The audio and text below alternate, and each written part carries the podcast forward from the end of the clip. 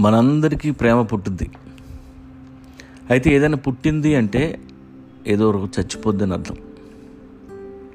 సూర్యోదయం అయితే సూర్యాస్తమయం కూడా అవుతుంది. యూనివర్స్లో ఉన్న నక్షత్రాలు గ్రహాలు ఈ భూమి భూమి మీద ఉండే అందరికీ ఒక ఎక్స్పైరీ డేట్ ఉంటుంది. అలాగే మనలో పుట్టే ప్రతి ప్రేమకి ఫీలింగ్స్కి ఎక్స్పైరీ డేట్స్ ఉంటాయి. ఎందుకంటే యూనివర్స్ మొత్తం ఎప్పుడూ ఎవల్యూషన్ మోడ్లో ఉంటుంది. మనుషులు వాళ్ళ ఫీలింగ్స్ కూడా మారుతూ ఉంటాయి ఎవాల్వ్ అవుతూ ఉంటాయి. అందుకే మనుషులు మళ్ళీ మళ్ళీ లవ్లో పడుతుంటారు. కొందరితో ప్రేమ ముందే ఎక్స్పైర్ అయిపోద్ది. కొంతమంది ఎక్స్పైరీ డేట్ కంటే ముందే చచ్చిపోతుంటారు. ఈ ఎక్స్పైరీ డేట్ మనిషిని బట్టి ఉంటుంది వాళ్ళ క్యారెక్టర్ని బట్టి ఉంటుంది.